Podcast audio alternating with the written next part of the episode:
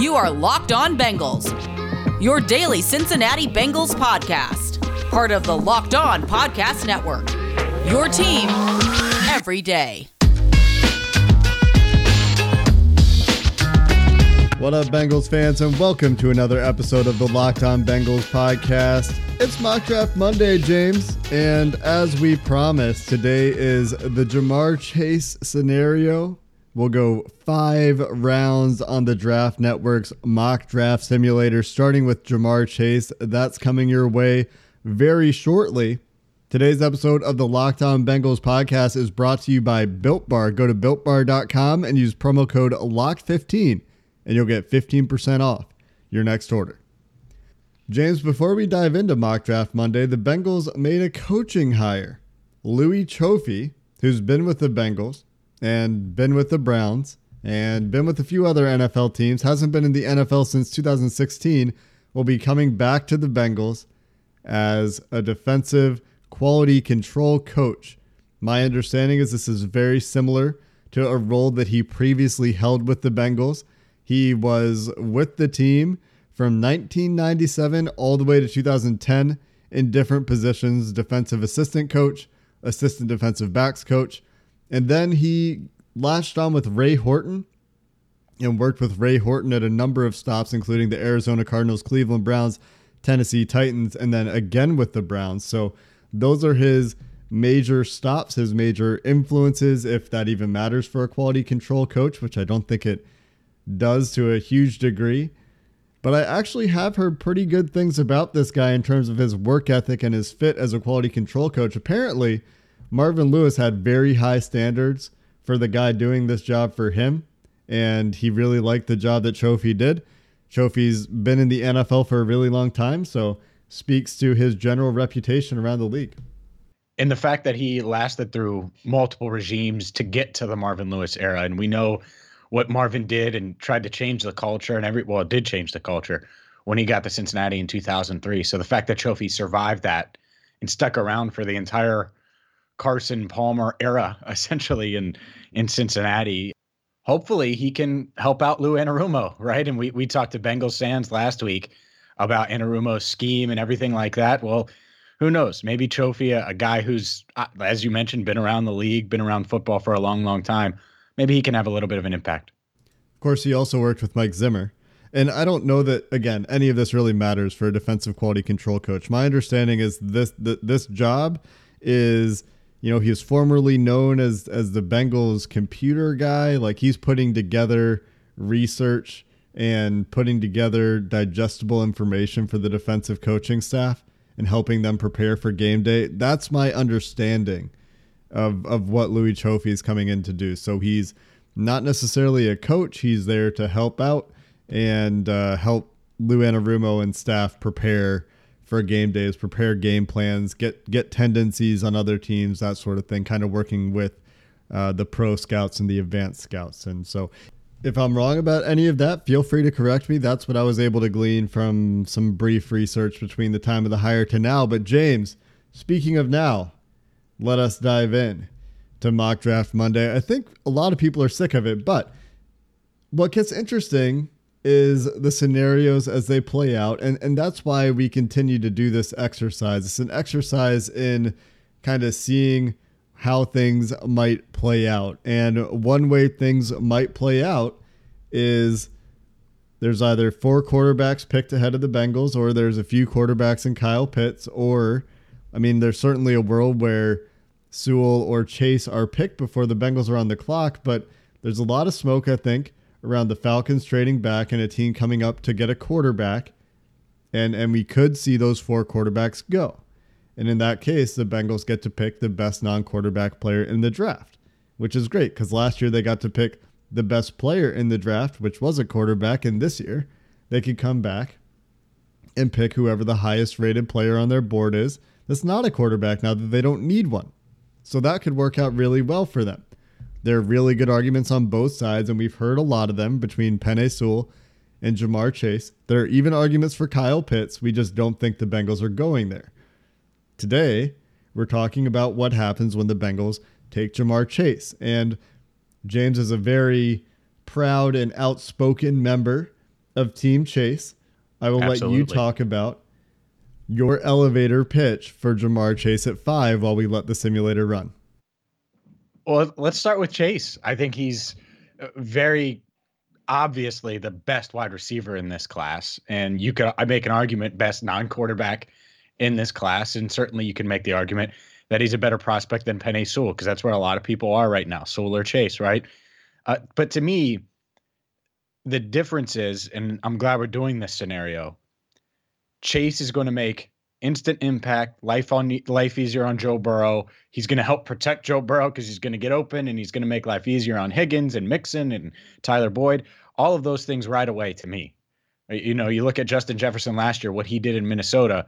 This guy's better than Justin Jefferson. He's the one at LSU when Jefferson had that really big year as well in 2019. But it's all about value. And the wide receiver position, if they don't address it with Chase at 5, I'm not sure they address it until day 3 of the draft, rounds 4 through 7. And some may say, hey, that's fine, that they can find someone and that's going to be okay. And T. Higgins is going to become a 1.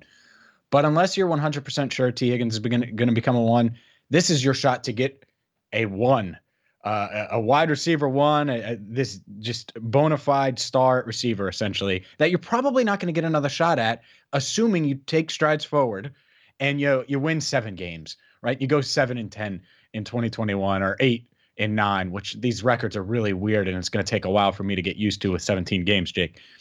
But this is kind of their shot to do that. And when you look at the depth at tackle and in this offensive line class, I think it's there. I think they can address those spots. So to me, it's really close between Sewell and Chase. Who's the better prospect? Which one's going to have more of an impact long-term? All of those things. But I think the drop-off at receiver versus the drop-off at offensive line, specifically in rounds 2 and 3, it's much, much clearer that you can go with the value, go with Chase, and then go from there. I think there's a short-term versus long-term argument here. Ja'Marr Chase likely could make a bigger immediate impact because one wide receiver can make a larger impact than one offensive lineman, where your offensive line is essentially as good as its weakest link. In the long term, we've talked about the very persuasive argument, at least to me, that it's much harder, generally speaking, to get quality offensive tackles than it is to get quality wide receivers.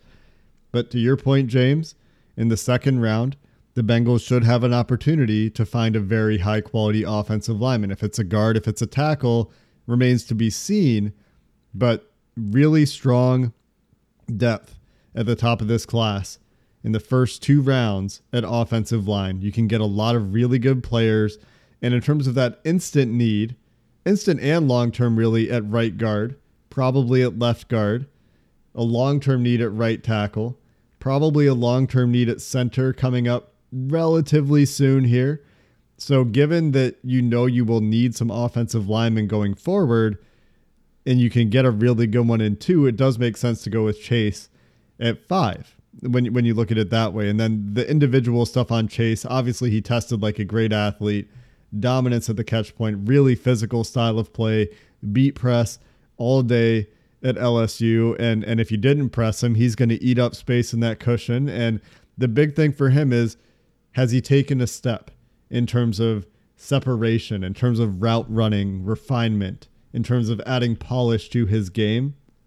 And everything we've heard really about both of these guys is that they've been busting their tail while they opted out in the last year to improve their athleticism, to improve their games on the whole. And as young guys in Sewell and Chase, there might be a little adjustment period. But in the words of Kyle Shanahan, these guys don't run routes in college. You got to teach them how to do it in the pros, because in college, they're just good enough to run by guys. So there will be development for either guy. There's probably a little bit of development required for Chase. But with them both having opted out, we really don't know how many steps Chase took. We just know that he has a whole toolbox, and he would bring that to the Cincinnati Bengals at 5. Coming up next, we talk about some of the options on the offensive line in the second round, as we're going 5 rounds for this Mock Draft Monday. BetOnline is the fastest and easiest way to bet on all your sports action. The NFL draft less than 3 weeks away. Do you think Penei Sewell is going to be the top offensive lineman off the board? Maybe you think Rashawn Slater is going to sneak in. You can bet on every single one of those NFL draft takes because they have so many different prop bets at betonline.ag. Plus, they got you covered for the NBA, NHL, Major League Baseball, as the Reds, as we record this, 6-2 on the year. Maybe you want to throw a little money on the Reds. You can do that at betonline.ag. So get off the sideline, get in on the action. Go to betonline.ag right now. It's free to sign up. And when you make your first deposit, make sure you use promo code Locked On because you're going to get a 50% welcome bonus just for using that promo code because you listen to Locked On Bengals. Again, betonline.ag. Use promo code Locked On when you make that first deposit, and you're going to get a 50% welcome bonus. BetOnline, your online sportsbook experts. Mock Draft Monday rolls on, and I must say, Jake, the Bengals nailed it with the fifth pick with Ja'Marr Chase, but we're talking about round two now. And at 38, there's a lot of intriguing options on the board.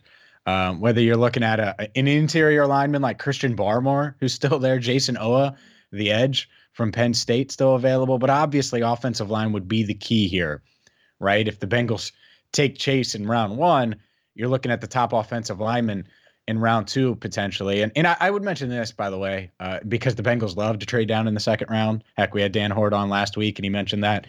I think there is a path, especially in this scenario, where that's on the board, especially when you look at how many offensive linemen are here. I mean, you got Liam Eichenberg from Notre Dame, Dylan Radunz from North Dakota State, Creed Humphrey from Oklahoma, Alex Leatherwood from Alabama. I mean, Wyatt Davis from Ohio State, and, you know, so all guys that you could see going in round two. To me, Jake, I want someone who could play both guard and tackle if you can. And the top guy for me out of Eichenberg and Radunz and really any of these guys from an offensive line perspective, it's probably Alex Leatherwood. So that's where I would probably go here. But it would be tempting to take an Oweh or a Barmore at this stage of the draft.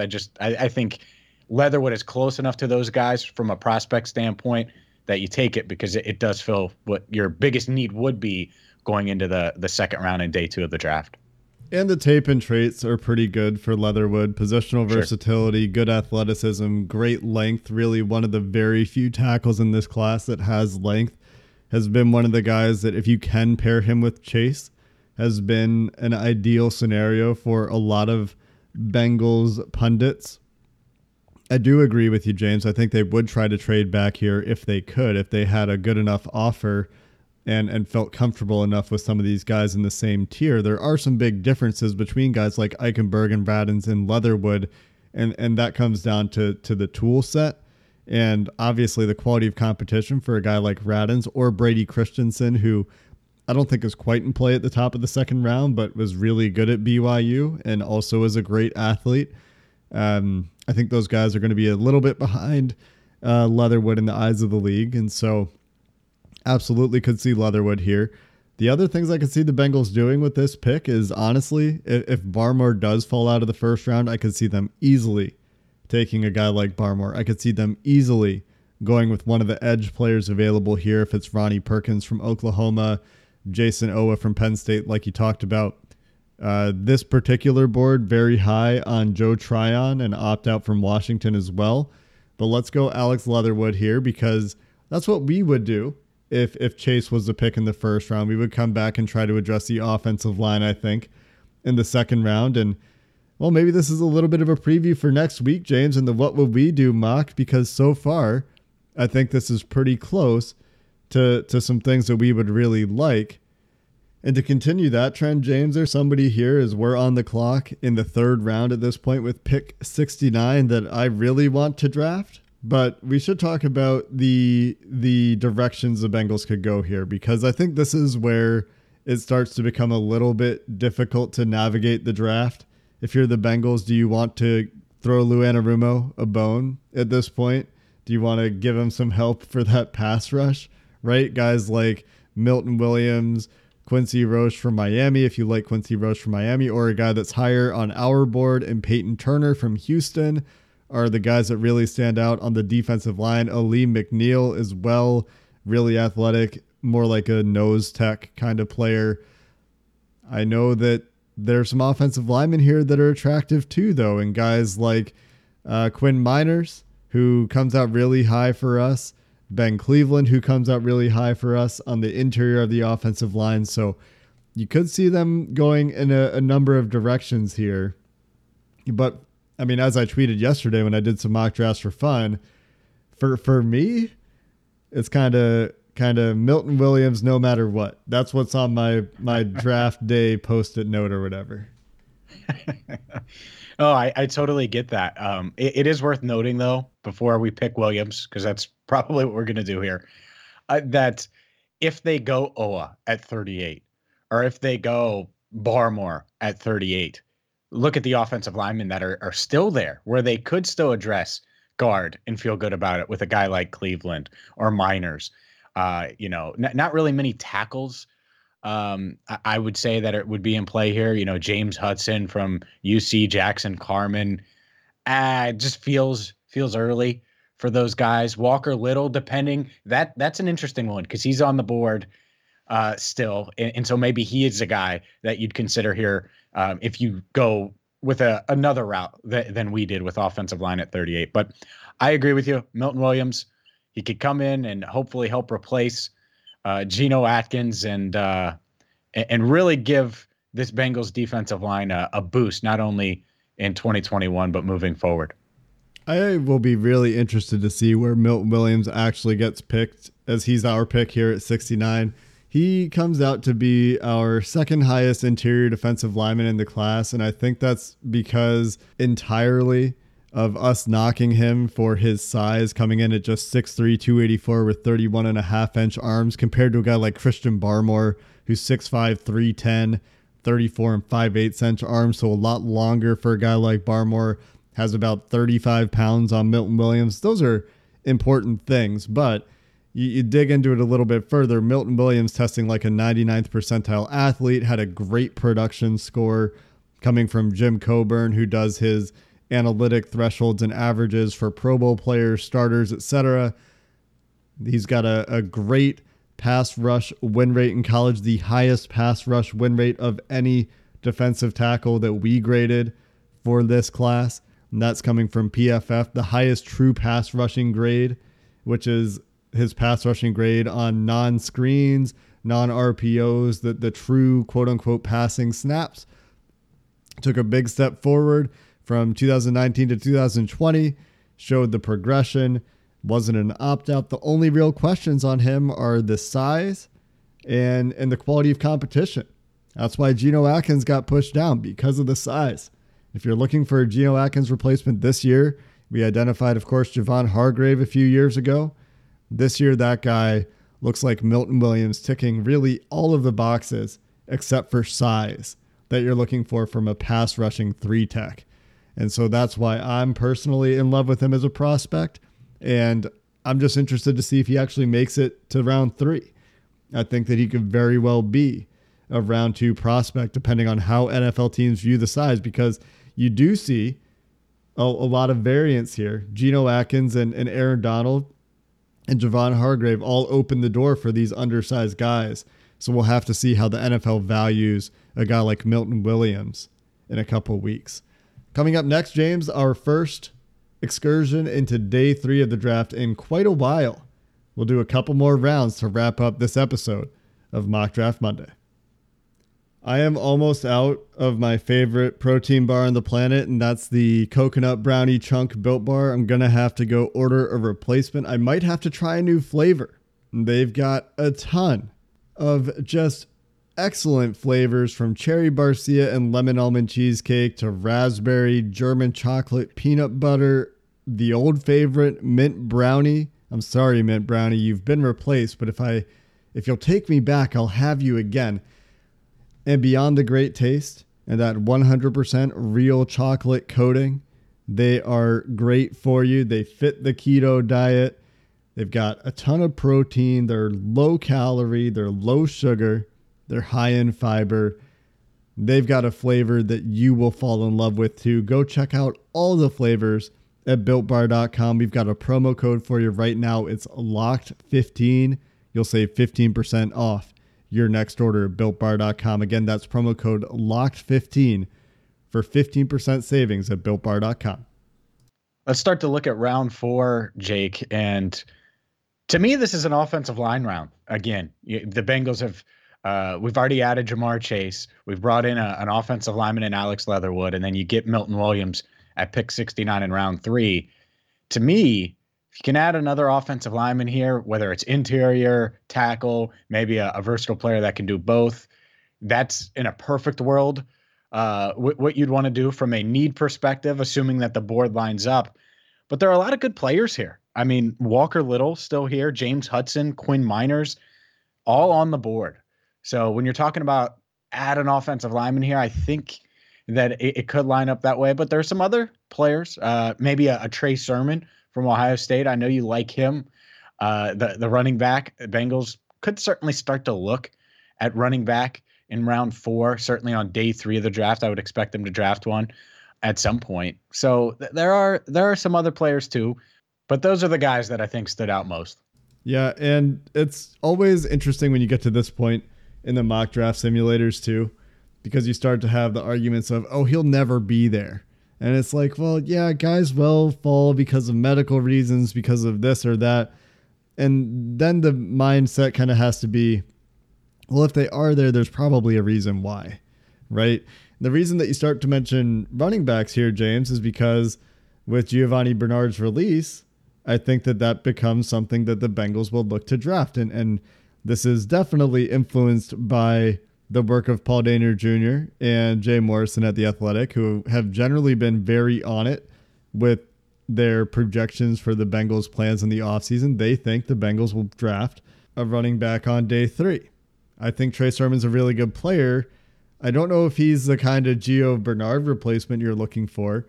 I honestly haven't done a lot of work on these running backs. I know Khalil Herbert from Virginia Tech is another name that has been connected with the Bengals quite a bit, but I'm not sure if you want to go there with your first pick on day three, unless it's an overwhelming value kind of thing. They have a second round grade on one of these guys, and I don't think we do.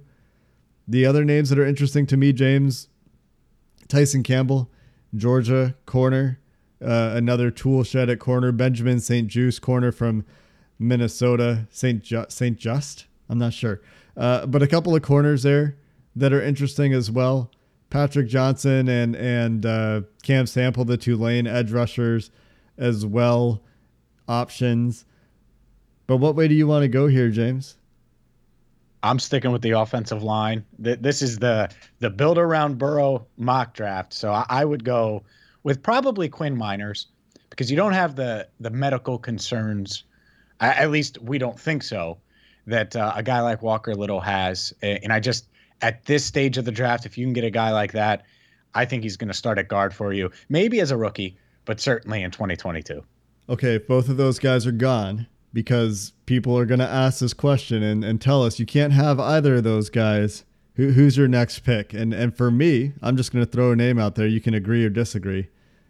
James Hudson, developmental tackle who might have to play guard in the NFL, has some good tools, didn't test very well, maybe came out a year too early. But if you're looking for a developmental player on day three, I think James Hudson is an interesting one here. I'm down. I'm a Bearcat, but he was so I take that bias out of it, I guess. It would be great to add offensive line depth. I mean, that's what they need to do. I don't think anyone denies that, whether you're on Team Chase or Team Sewell, right? And so, yeah, James Hudson, I think he'd be a fine pick in round four. Also, some alternatives. Well, we are going to pick Quinn Meinerz because if he's there, I think he's a great pick at this point, the way he tested and the improvements that he made. Deontay Brown from Alabama for the giant Mauler type of right guard. Trey Smith, depending on his medicals. High athleticism, high upside kind of guy. If Frank Pollock can mold him and coach him up a little bit in the NFL, was still available as well. So there are some other guys there that I think are interesting names. And now we're back on the clock for our last pick of Mock Draft Monday, James. In the fifth round, the guys that stand out to me are edge rushers here. I don't know enough about these running backs, quite frankly, to feel comfortable about picking them. But in case you do, I'll read some of the top names for those of you that are spending time on running backs in this pre-draft process. Khalil Herbert from Virginia Tech, Chris Evans from Michigan, Chuba Hubbard from Oklahoma State, Kylan Hill from Mississippi State. For you Cincinnati folks, Jared Doakes is the next one there. But on the edge, the guys that stand out to me from a value perspective, from a need perspective, because at this point we've picked the interior offensive lineman. We've picked a tackle who we think can start at guard. We've picked Ja'Marr Chase and we picked Milton Williams. So we've addressed four positions where I think the Bengals will spend some draft picks, and the remaining are kind of edge and halfback, running back, and I think maybe another wide receiver. But looking at the guys that stand out to me, it's Cam Sample, who we've talked about quite a few times, dominated the Senior Bowl. Lower competition at Tulane, didn't test great, kind of had average to above average testing, but is a player that a lot of people really fell for at the Senior Bowl, and I think for good reason. Was very productive all season, very high pass rush win rate. And the other guy I want to mention here is Chris Rumpf from Duke, a guy that, you know, pretty variable range of outcomes for him in the draft, I think. Could go much earlier, a little bit undersized, but is another option for the Bengals here. And you would expect them to probably go edge here. It just lines up. It's still something that they haven't addressed. And yeah, a guy like Cam Sample, they got to look at him at the Senior Bowl. Doesn't have the size issues like Rumpf. I think that's probably the play here. There isn't a corner that jumps off the page. I still think that there's enough speed at wide receiver where they could wait around on that. So to me, Sample does feel like the move. And that's it. That's our five rounds. And I think it's a pretty good haul here, James. Again, when you start getting into the late day three, especially, haven't done as much work on some of these guys. We didn't expect that running back was going to necessarily be a position they were going to draft until it became very clear they were moving on from Geo, and then they did so. But Ja'Marr Chase first round, coupled with perhaps the best second round pick you could hope for outside of Landon Dickerson, who actually went in the first round of this mock draft, Alex Leatherwood. I think that you get those two guys to start, you're feeling pretty good about things. You've got a guy who can play guard, has played guard at a really high level in terms of quality of competition in the SEC, has a lot of athletic tools, has a lot of physical gifts, can translate to tackle in the future, kind of does the short-term and long-term thing if things go well, if Frank Pollock can develop him. And then your three-tech, your rotational three-tech early in his career, hopefully can add a little bit of weight and become more of an every-down player in the Geno Atkins mold, which I don't think you can expect Milton Williams to become Geno Atkins, but certainly that style of player, really like that in the third round, then coming back with Quinn Meinerz to add depth and potentially talent to the interior of the offensive line. Cam Sample to finish things off to try to add a little bit of depth and another rotational piece to the edge rush that needs it. I feel like if these were the first five picks for the Bengals, this would earn an easy A from me, but that's because we picked these guys. That's right. We're a little biased, right? But I love what they do for Joe Burrow here. Chase, Leatherwood, Meinerz. If you can do that, this Bengals offense should be pretty damn good in 2021. And yeah, by the way, you're pretty high on Milton Williams for a reason. And obviously Cam Sample, adding another developmental edge guy on this defensive line. That's certainly important. So I think anybody would sign up for these first five picks if it does play out that way in a few weeks. If nothing else with Sample, he's a guy that won like quite a bit. And I know Tulane doesn't face Alabama, but he went down to the Senior Bowl and he continued to win at a high rate against better competition. So when you talk about what the Bengals need at edge, you've got Sam Hubbard, you've got Trey Hendrickson, and then you've got Khalid Kareem and Cam Sample now. I think that Cam Sample, a pretty good addition to that room, given the relative lack of depth at that position on this roster right now. Let us know what you think. Tweet us at Locked On Bengals. Ja'Marr Chase, Alex Leatherwood, Milton Williams, Quinn Meinerz, Cam Sample, no trades. The Ja'Marr Chase scenario playing out beautifully here on Mock Draft Monday. And that's going to do it for this episode of the Locked On Bengals podcast. Until next time, Bengals fans, Hoo Day. and have a good one.